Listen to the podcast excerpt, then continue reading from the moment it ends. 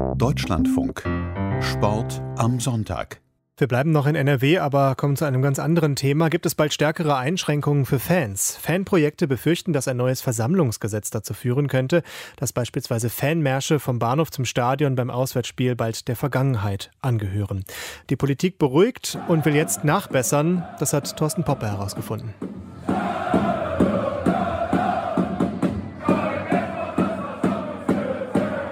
Fußballfans protestieren zusammen mit tausend anderen Personen auf einer Demo gegen das geplante Versammlungsgesetz in Nordrhein-Westfalen Ende Juni. Grundsätzlich muss man aufpassen, dass eine weitere Kriminalisierung von Fußballfans hier in NRW nicht voranschreitet. Fürchtet Patrick Arnold von der Landesarbeitsgemeinschaft der Fanprojekte in NRW. Das neue Versammlungsgesetz kennt auch ein sogenanntes Militanzverbot. Damit sollen Versammlungen unter freiem Himmel, die Gewaltbereitschaft vermitteln oder Einschüchterung betreiben, verboten werden.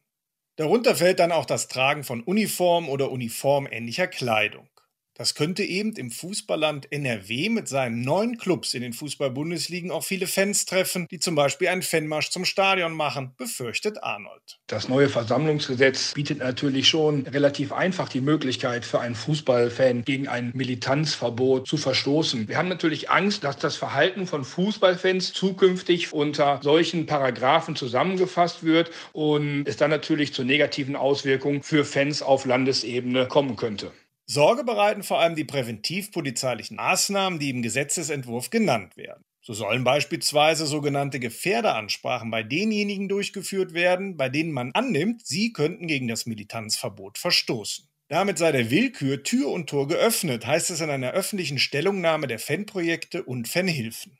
Initiiert hat diesen Gesetzesentwurf das CDU-geführte Innenministerium. Christos Katzidis, innenpolitischer Sprecher der CDU-Landtagsfraktion, sieht die Sachlage ganz anders. Friedliche Fanmärsche, bei denen Vereinsparolen skandiert und Fangesänge angestimmt werden, sind selbstverständlich auch in der Zukunft erlaubt. Unsere Fußballfans müssen sich da überhaupt keine Sorgen machen. Gemeinsam im Trikot die eigene Mannschaft feiern und unterstützen, ist überhaupt nichts, wo wir mit dem neuen Versammlungsgesetz eingreifen wollen. Die Opposition im NRW-Landtag hält dagegen, dass Fans davon eben doch massiv betroffen sein würden, wie der stellvertretende Fraktionsvorsitzende der SPD Sven Wolf deutlich macht. Die Sorge der Fanprojekte teilen wir, denn im Entwurf der Landesregierung ist das Militanzverbot sehr weit gefasst. Das geht so nicht und das lehnen wir ab. Das wird womöglich in Zukunft eben nicht nur gewaltbereite Neonazis betreffen, wo es ja richtig wäre, sondern eben zum Beispiel auch friedliche Fangruppierungen.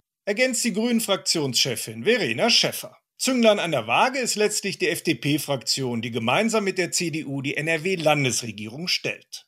Auf Deutschlandfunkanfrage stellt sie klar, dass hier eine Ausweitung des Militanzverbotes auf sonstige öffentliche Veranstaltungen unter freiem Himmel wie Fußballaufzüge sachfremd erscheinen. Im parlamentarischen Verfahren werden wir unsere Änderungsvorstellungen mit dem Koalitionspartner besprechen und mit entsprechenden Änderungsanträgen weiterhin sehr genau darauf achten, dass Grundrechte auf Versammlungs- und Meinungsfreiheit nicht eingeschränkt, sondern vielmehr durch präzisere Regeln gestärkt werden.